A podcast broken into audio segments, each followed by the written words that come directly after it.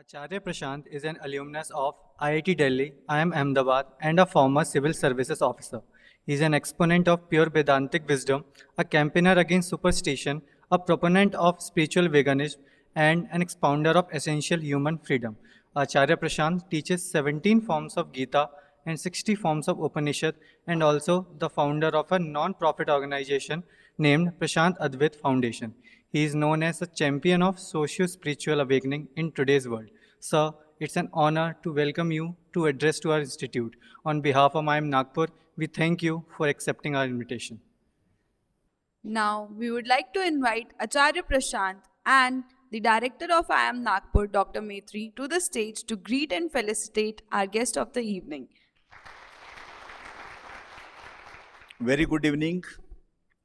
We are lucky to have Acharya Prashant ji at IIM Nagpur campus.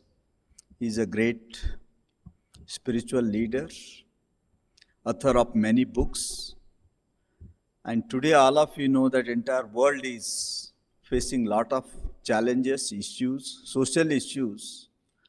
And need of an aware for the entire world is the moral values, spiritual values, civic values. And today, leaders like Acharya Prashant and their spiritual lessons are going to bring the transformation change in this world.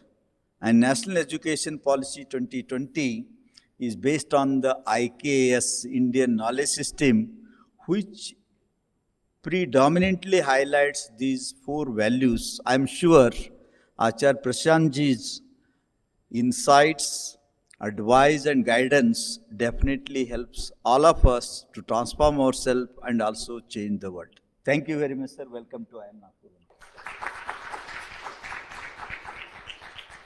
Following our culture, we would like to welcome you through a special living and breathing gift that will live for several decades. A tree on your behalf has been planted at the Trees for Tiger Sundarban National Park, West Bengal, India. Now, moving forward, I would ask Acharya Prashant to please share his experiences and his valuable thoughts with us. Uh, good evening, sir. My name is Tarun Singh uh, from IIM Nagpur. Uh, sir, my question is this. Uh, actually, we understood this thing that in life everything is temporary, be it my existence on this earth, or any relationship, or my friendship, or any environment around me. Everything is temporary. So, this thing actually keeps me detached, but at the same time, this thing actually keeps me demotivated to, to start something new because I know that ultimately everything is temporary and everything will go on. So, how to start or how to keep myself motivated knowingly that everything is temporary? You see, detachment and compassion come together. If you say you have detachment, there must be compassion alongside. What do I mean by that? What is the one source of the entire misery of this world? If you want to talk of detachment, you will need to talk of anityata. Right? Things are ephemeral. But we take them as permanent. We try to seek not only permanence, but actually timelessness where it is not. And that leads to the great amount of misery and violence we see all around us. So, you are detached because you can see that things are ever changing, everything is, a, is in flux, and it's all a process. There are, in fact, no things either, there is only a stream. Right? I'm coming from the Buddha at this moment. You can see all this, but does everybody see all this? And if everybody does not see all this, where is your compassion? You say you have detachment. Where is that necessary accompaniment of detachment called compassion? Or is detachment something for just your own benefit? Are you detached just for your own sake? So you're detached to everything in the world, but not to yourself then. Huh? I have detachment and I keep it to myself because I'm not detached to myself. Like little kids who hide their fruits to themselves. Hmm? Definitely, detachment would mean that you would now not raise castles in the air. That now you would not do things that are ephemeral and uh, fallible and expect them to give you desired, favorable, sweet results in the future. Obviously, you'll not do that. But don't you see that everybody around you is doing exactly that? You say you are detached, but you look around and you find everybody else is simply attached, and that attachment is the misery of this world. Does that give you an idea as to what to do in life? And for what purpose, whose sake? If you do not want to do anything for your own sake, do it for others. That's compassion.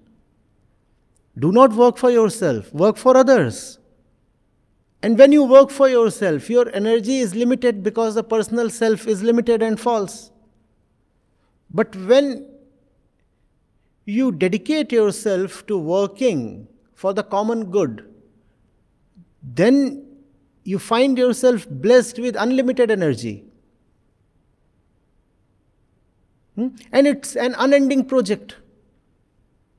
So you'll always have something to do. You'll never be able to claim retirement.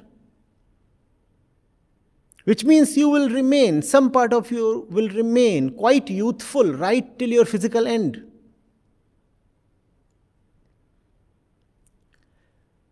The, the great man works extremely vigorously, but that vigor is not for his own sake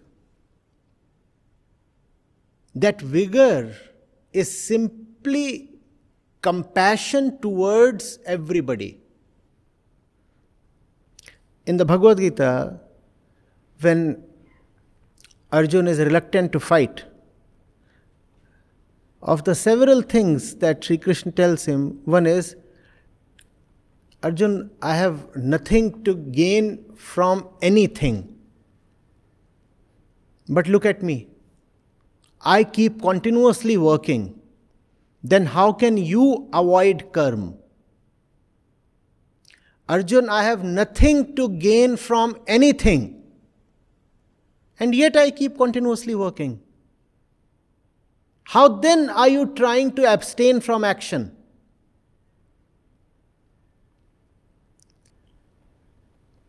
People work so that their own pockets can be filled huh? so that they can become famous, so that their little small personal self can be made happy.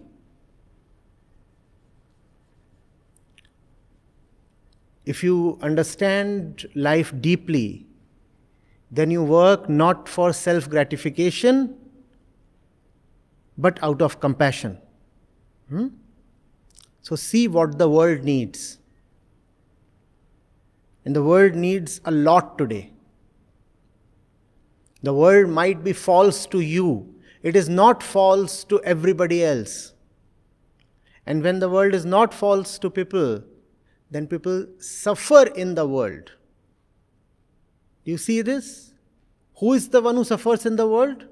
Who thinks of the world as something substantial, something true they suffer.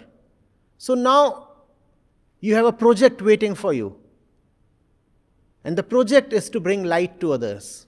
The same light that helps you be detached. Why should that light not shine on everybody else? Yes? The power of work without motivation is immense. Generally, all we know of is the energy that arises from motivation. And we think of that energy as huge. No, that energy is petty, very, very limited and small. The energy that arises from motivation. What we do not know of, what is so rarely seen, is immense action without any motive, motiveless action. Nothing beats that. Huh? There is something called a demotivated mind. Then there is something called a motivated mind. And then there is the state of motivelessness. Motivelessness is the state of highest energy. Because you are motiveless, therefore you cannot be frustrated. Because you are motiveless, therefore you cannot be defeated. To be motiveless is, in a sense, to be desireless. Because you are desireless, therefore you can never be called as failed. And because you are motiveless, therefore your work will never be complete. Desire can be said to have reached its completion when the object of desire is attained. But if there is no object to be desired, then desire is unending. And this is a very special kind of desire, a desire for the immense.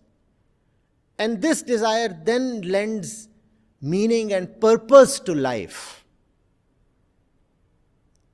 Now you are after something unending. And the scriptures say when you are after something unending, what you get is immortality.